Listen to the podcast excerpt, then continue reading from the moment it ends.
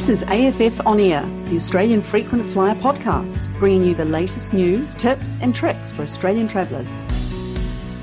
G'day and welcome to episode 48 of AFF On Air. It's Saturday, the 31st of October 2020, and I'm your host, Matt Graham. In today's episode, I speak to an Australian frequent flyer member who built a life size Boeing 747 flight simulator in his garage. I find out where all the grounded Virgin and Qantas planes are parked. And it looks like the Boeing 737 MAX is close to being recertified. We'll get an update on that. That's coming up later in the episode, but first, here's what's making news in the world of airlines and frequent flyer points this fortnight. And sadly, the big story this week has been the abhorrent incident in Doha earlier this month. The reputation of Qatar Airways has taken an enormous hit, with many Australians vowing never to fly through Doha again, following shocking reports that women were subjected to human rights violations while transiting through Doha's Hamad International Airport. Women on around 10 flights, including 13 Australians on QR908 to Sydney on the 2nd of October, were forcibly subjected to invasive internal medical examinations after a newborn baby was found abandoned in an airport bathroom. The terrified women said they were not informed of what was happening, and one told the ABC she thought the plane was being hijacked and that they were being taken hostage when the women were all forced off the plane without explanation. Australia's Foreign Minister Marise Payne labelled the incident a grossly disturbing, offensive, concerning set of events and has complained directly to her Qatari counterparts. In state border news, Western Australia has announced plans to reopen its border, finally, to what it calls very low risk jurisdictions, defined as states and territories with no local COVID 19 cases for the past 28 days. And this will happen from the 14th of November, subject to the health advice. That's in two weeks from now. Western Australia would begin to allow travellers then from South Australia, Queensland, the Northern Territories, Tasmania, and the ACT from that date but the state's hard border with New South Wales and Victoria will remain in place for now. Travellers to Western Australia would need to meet certain requirements, including health checks on arrival, and some travellers may be required to undertake COVID 19 tests at the airport. Meanwhile, Queensland will reopen its border to regional New South Wales from 1am next Tuesday, with anyone coming from parts of New South Wales outside of Greater Sydney once again able to enter Queensland without quarantining for two weeks. But the state remains closed to anyone that has been in Greater Sydney or Victoria for the past two weeks. Now, that said, there is a state election in Queensland today, so it is possible that things might change in the coming days and weeks, but that's uh, what the situation is for now. And Tasmania reopened its border to five states and territories last Monday, with travel to Tasmania without quarantine now possible from Queensland, South Australia, Western Australia, Northern Territory, and the ACT, which I guess are the usual suspects.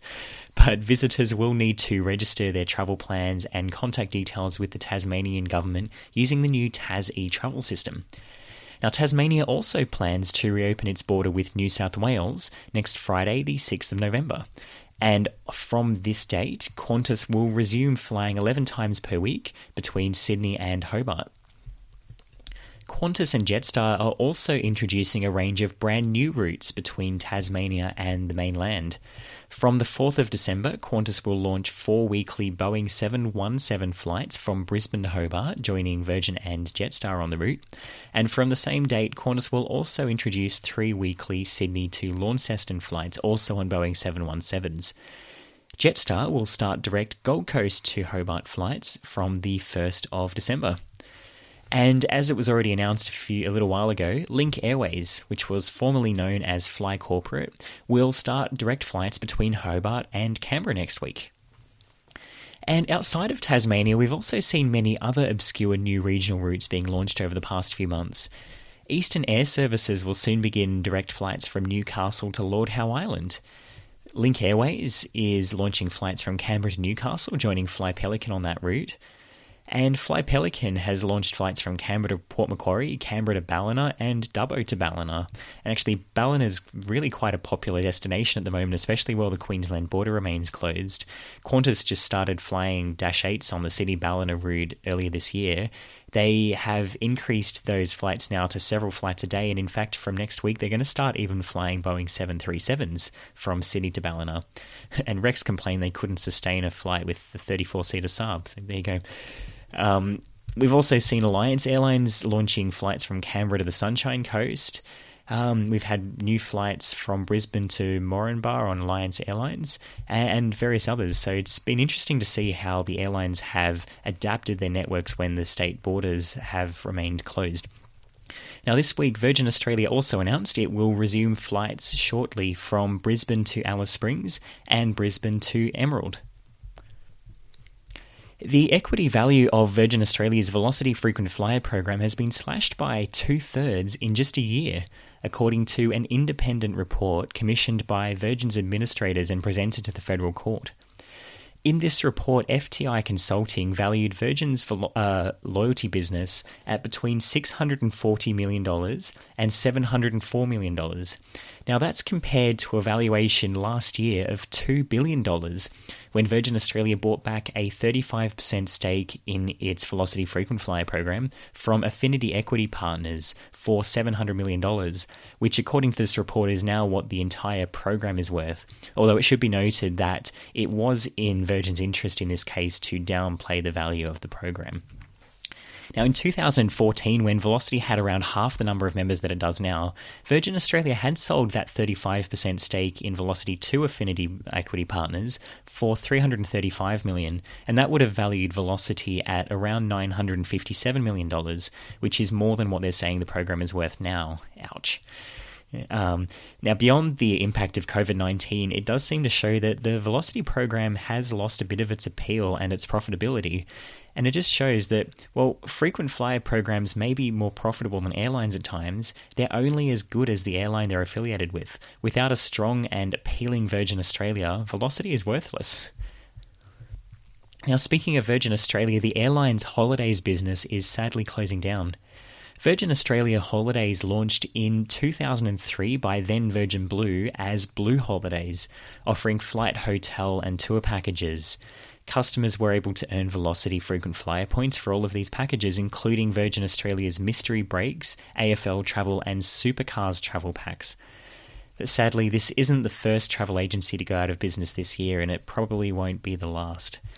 Virgin Australia predictably blames, and I'll quote, the ongoing impact of COVID 19 and travel restrictions, end quote, for the closure of the business. It seems Virgin didn't consider it worthwhile to continue operating its travel booking business after the voluntary administration period ends. Now, this strangely comes as Qantas brings its holidays business back in house. Qantas used to have a business called Qantas Holidays, but it had outsourced this to Hello World a number of years ago. It's now undoing that. Last week, Qantas held its annual general meeting where the chairman and CEO made quite a few interesting comments. Now, predictably, the Qantas chairman Richard Goyder slammed what he has been calling frustrating inertia around the Queensland and Western Australian borders.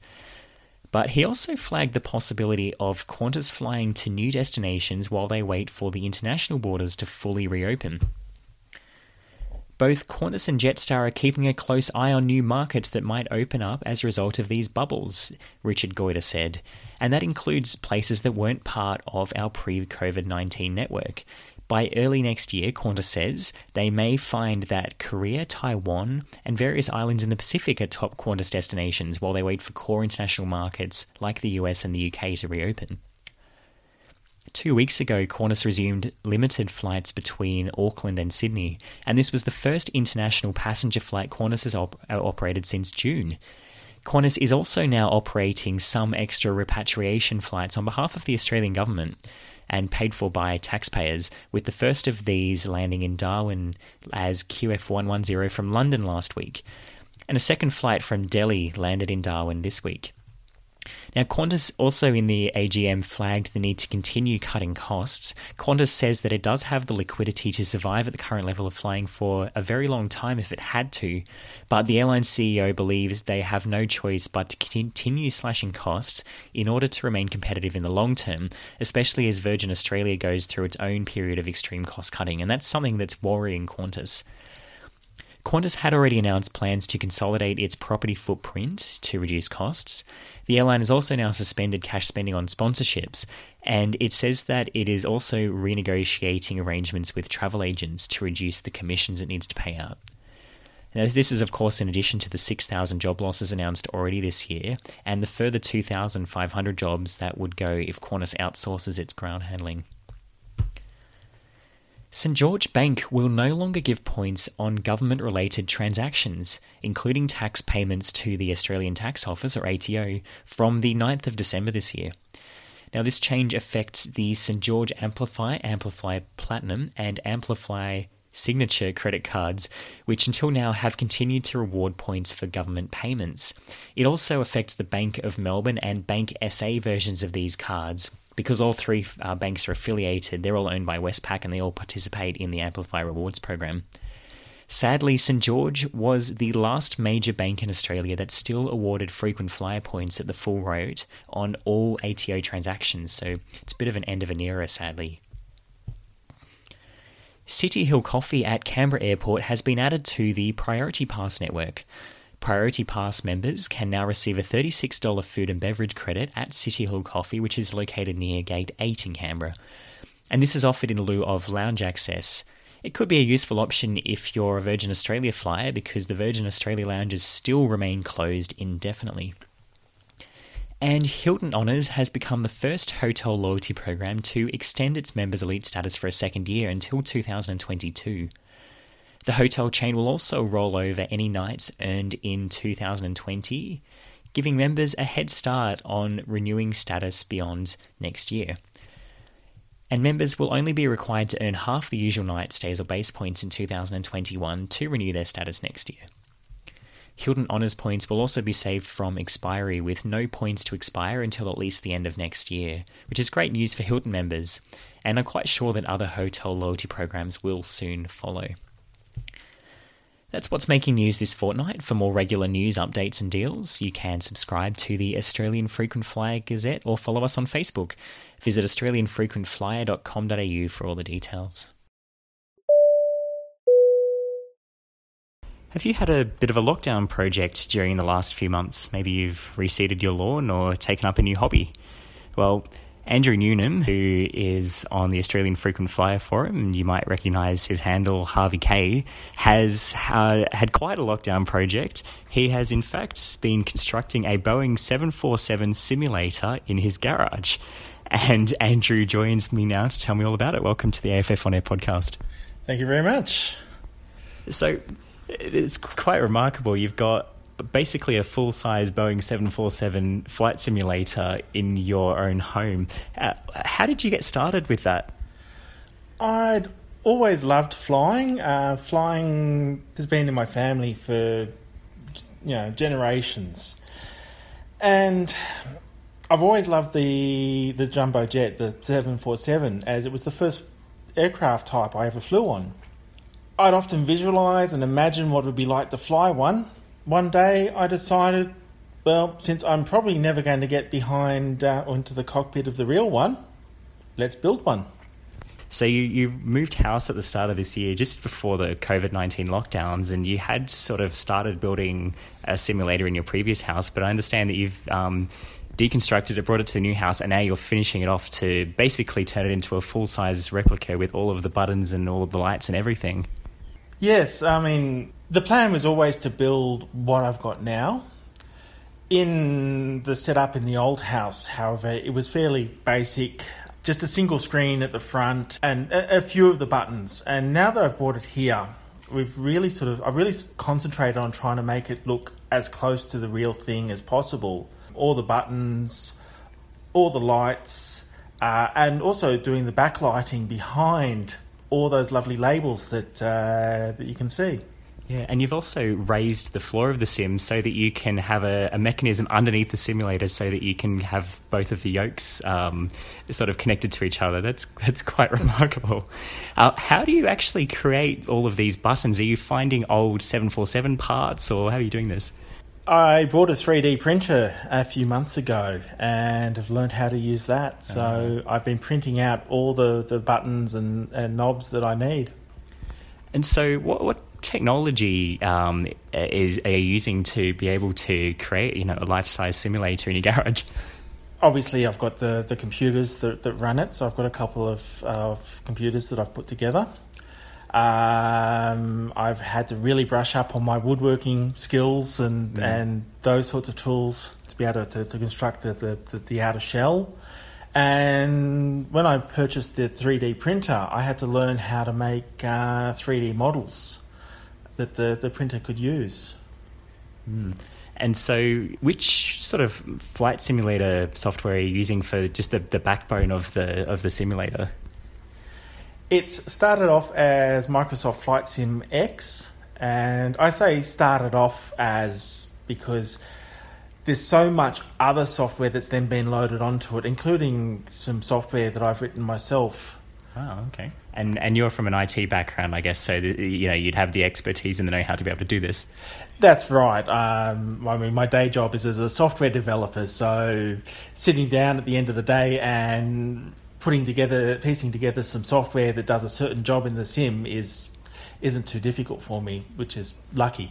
yes, I, I, don't think I could do this. and I, have just had a look at the sim. It's um, there's still a little bit of work to go, but it's there's you know it's you've obviously put a lot of time and effort into it. Do you have any idea of how long it's taken to you, for you to, to put that together, or how much it's cost?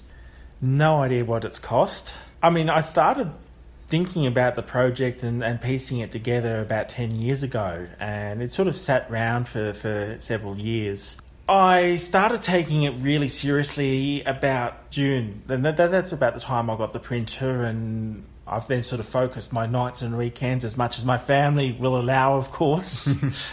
um, they, they do like to see me from time to time.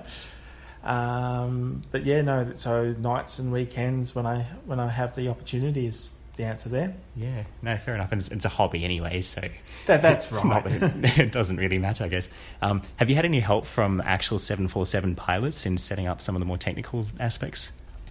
I mean, obviously, we've got JB on the forum, and um, I'd like to say thank you to JB for answering some of my more stranger questions I've put on to Ask, ask the Pilot. Um, some of those questions seem to be surprisingly um, targeted um, in, in what I'm asking. And the reason is, is because after I got the answer, I then go back and think, okay, how do I incorporate that answer into my design? I've also got another friend who is a 747 pilot uh, who used to fly for Qantas. And he's had a go in the sim and he's had a look at the systems that the sim demonstrates, like the um, you know the various panels, and and he said that it's actually pretty pretty close to how he he remembers when he used to fly seven four sevens. Oh, that's wonderful. And in terms of the graphics, is it quite realistic? Does it feel like you're actually flying in a plane? I mean, it's not the most fanciest of graphics like you get with the, the modern day flight sim, obviously. But yeah, it feels very realistic. Some of the flights that I've done, uh, especially around sunrise and sunset. Uh, lean the chair back, close the eyes uh, momentarily, and it, it, really does feel like I'm, I'm flying. My nephew, a few weeks ago, we he was around here for a barbecue with the family, and I showed him the sim. And we were over Perth, and he wanted to do loop the loop, so barrel rolls. And so we took it up to 10,000 and we did a barrel roll and then we instantly felt felt sick uh-huh. because the 180 view around gives a real gives you the sense that you're actually there and actually flying. Wow. And in fact, that 180 view, the first time I, I sat down there and started taxing, I never really paid attention to the taxi speeds. I knew that you, you weren't supposed to go too fast. Anyway, I took it up a little bit too fast, did a turn, and next thing, whoa, felt sick. And that was just because I had the sensation of I was actually turning, yet I was sitting still. Yeah, it's incredible. So, could the 747 actually handle a barrel roll? You didn't didn't crash the plane. I, I didn't crash the plane. No, we dropped from ten thousand feet down to seven thousand feet doing it. Could it? I don't think anyone's tested it. They've test. They've certainly done one in a 707. So in theory, I believe it might be possible. Um, now just try to find a pilot willing to give it a shot and a um, government body willing to turn their uh, the, a blind eye to it. and I guess a 747 that's not in the desert somewhere. well, that that that's true too. So, how often do you uh, fly the simulator and uh, what kind of flights do you do? Do you do you try and do sort of realistic uh, flights between cities, or do you do you do kind of daredevil stunts in the simulator? It's, I mean, it's set up as a, as a simulator, it's trying to be really realistic. So, whilst yes, we can muck around and do daredevil stunts like that uh, that barrel roll I just mentioned, most of the flights are actually point to point from city to city and real time. So, I mean, I, I, love flying. I love being up in the air. This is, for me, the next best thing. So, we will actually do flights from, say, Sydney to Melbourne or Brisbane to Auckland, and it will, it will be real time. It's real, real time flying, real world weather. About the only thing I might do is you know, if it's if it's in the evening in real world, I might make it an early morning or daytime flight in the sim. Mm. Apart from that, everything is as real as I can make it. Yeah, and I understand that you also try to um, have the flight. So if you do a flight from Sydney to Melbourne, the next flight would then depart from Melbourne. That's right. Um, I keep a flight log. Wow. Uh, yes, and um, every city that I fly into in the sim, I will fly from that city to the next one. So, for example, the flight we're about to do, we're flying from Sydney because my previous flight was from Melbourne to Sydney. So, when we fly from Sydney to Alice Springs, my next flight will be from Alice Springs to somewhere else. Mm. Yeah, I'm looking forward to that. And we're also going to do a low flyover over Ayers Rock or that, Uluru. That's so, right, yes. I'm looking forward to it. Just finally, uh, do you think that anybody with the ambition or the desire to set up a flight, you know, a full size flight simulator in their house would be able to do it? And if there is anyone out there thinking about it, what advice would you have for them? It's a technical hobby, but there's no reason that, that people people can't sit there and learn. I hadn't done any woodwork since uh, year nine or year eight, um, so I had to, to learn those skills and there's a variety of skills that will, will would help someone get a ba- work out how to do this. So don't don't sit there and think, oh well, I don't have this particular skill. All you need to do is sit there and is learn. There's a variety of resources out there that would help people to do it. My one piece of advice to anyone that is planning to, to embark on a, a simulator project, and in fact, a friend of mine said that they were going to uh, build a racing car simulator, first thing I said was get yourself a 3D printer. yes. Um, some of the panels I tried to make, I remember spending hours with the file trying to file it down to the perfect size, and I never got it right. The 3D printer does that in 10 minutes. Well, Andrew, thank you very much for joining me on the AFF On Air podcast. Not a problem. And if you're interested to see what the simulator looks like, I've posted a couple of photos in the AFF article for this podcast episode. You can head over to AustralianFrequentFlyer.com.au and just um, scroll down to the AFF on Air podcast section to check out the photos. And as you can see, the simulator is still a bit of a work in progress. The overhead panel still needs to be installed, and some of the controls, like the, fl- the thrust levers and the yokes, still need to be connected. But it's coming along really well, and Andrew does plan to finish working on all of that over the coming months. In the meantime, the simulator is still very much usable. So, as Andrew mentioned in the interview, we did take it for a spin. With Andrew as the captain and myself as first officer, we took off from Sydney and flew west towards Uluru. We then did a flyover over Uluru at around 5,000 feet and headed for Alice Springs, where I think, a little bit to Andrew's regret, he let me have a go at the landing.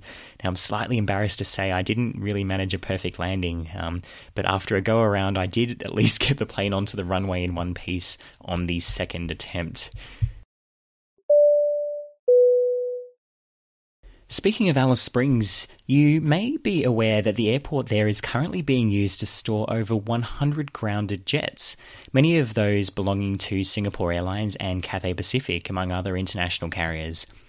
The climate in Alice Springs makes it perfect for long term aircraft storage, and demand at the facility is now so high that the space is being expanded to accommodate 60 more planes.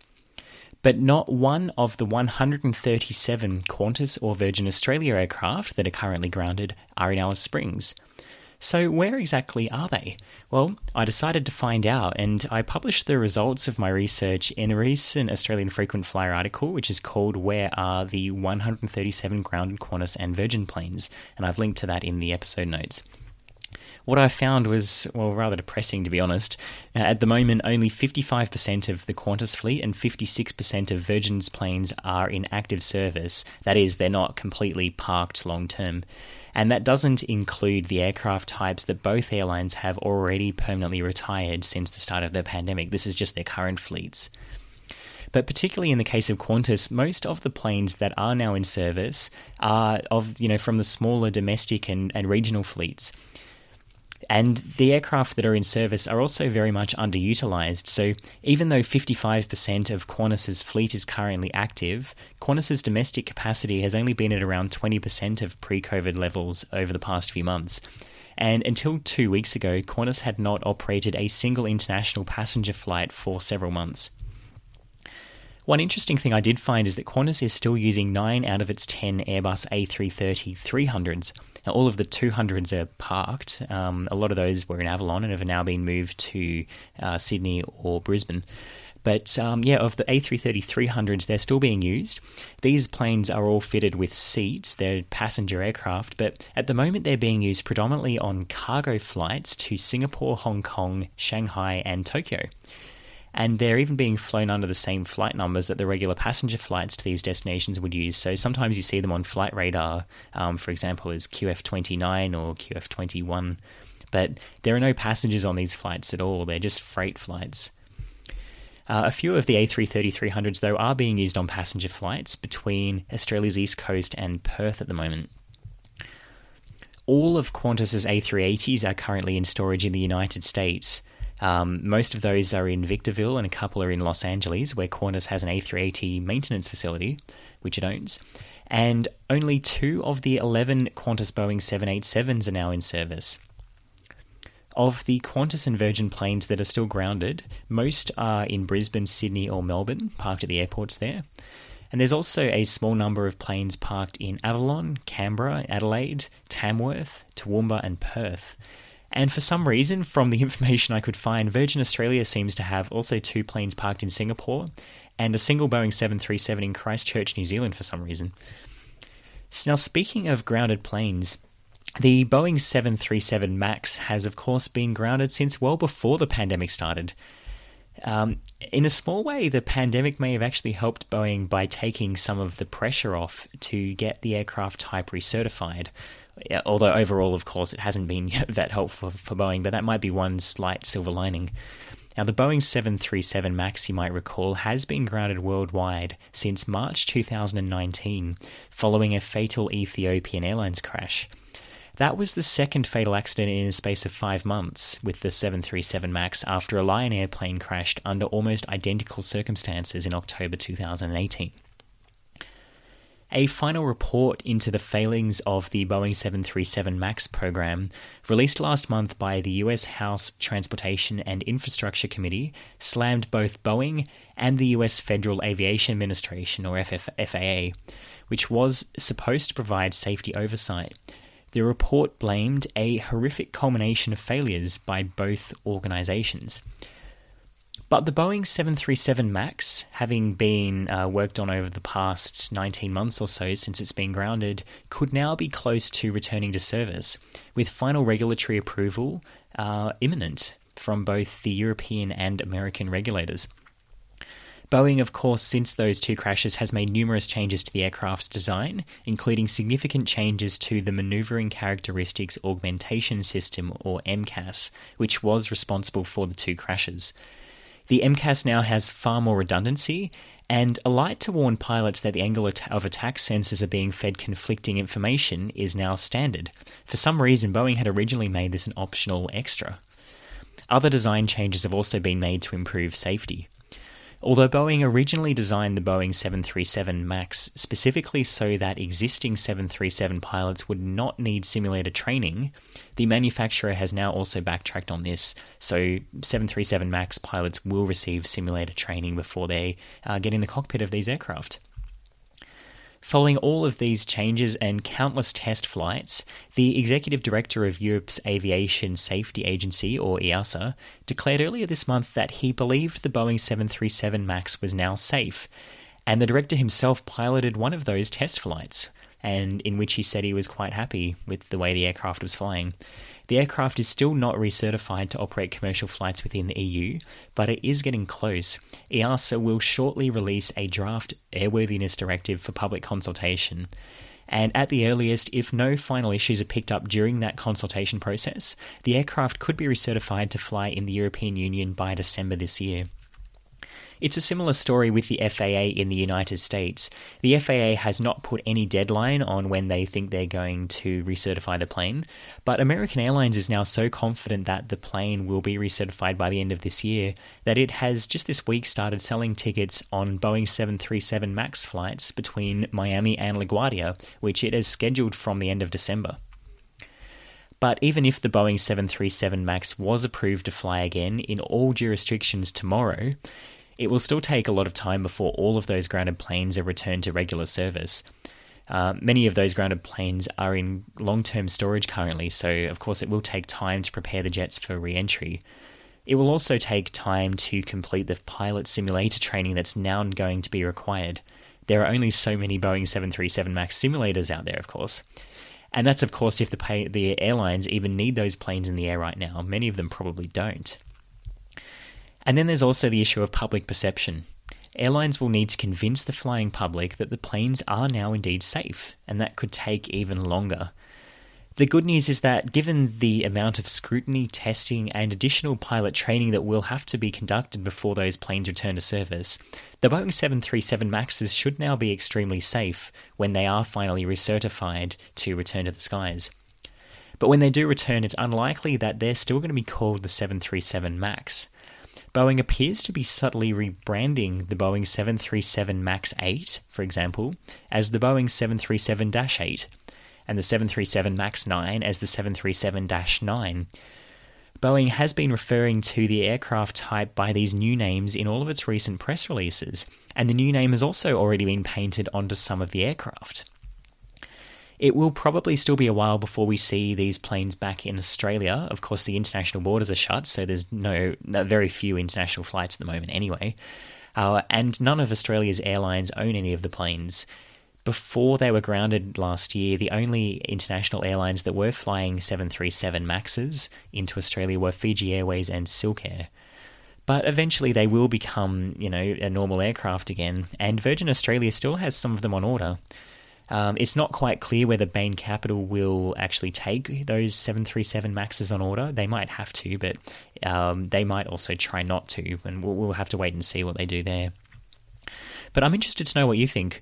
Would you be happy flying on a Boeing 737 MAX, sorry, I mean a Boeing 737 8, once it's been recertified by international safety regulators? And what would it take to convince you that they're now safe? Can let me know in the AFF on Air discussion thread, which is linked in the episode notes. And in that thread, just as a reminder, you're also welcome to provide feedback or suggestions about the podcast in general, or ask me a question for a future episode. Before I go, I just wanted to let you know about an upcoming webinar over at our sister uh, website, Frequent Flyer Solutions. Next Thursday evening, that's the 5th of November at 8 pm, I'll be hosting a webinar all about the new Virgin Australia and what this means for frequent flyers. The new Virgin Australia, we know, will be a value carrier uh, rather than a full service airline. It'll have a lower cost base, fewer planes, and a different route network. And as we recently found out, it'll also have a new CEO, and there have been some changes recently to Velocity Frequent Flyer too. So, what's in store for Velocity members? Should you just switch to Qantas? I'll talk all about this in the webinar on the 5th of November. So if you'd like to come along, pre registration is essential, but head over to frequentflyer.com.au or you can click on the episode notes to find out more. And by the way, you may also notice that the Frequent Flyer Solutions now also has a new website. If you haven't visited frequentflyer.com.au for a while, please do go and check it out. Well, that's all for this episode of AFF On Air. Thanks again to my guest, Andrew Newnham, and thank you so much for listening. If you enjoyed this podcast, I'd really appreciate if you take just a minute to rate and review us on Apple Podcasts. That would help us a lot to reach a wider audience. And if you haven't already, don't forget to subscribe on your favourite podcasting platform. I'm Matt Graham, and I'll be back next fortnight with more news, tips, and tricks for Australian travellers. And until then, safe travels.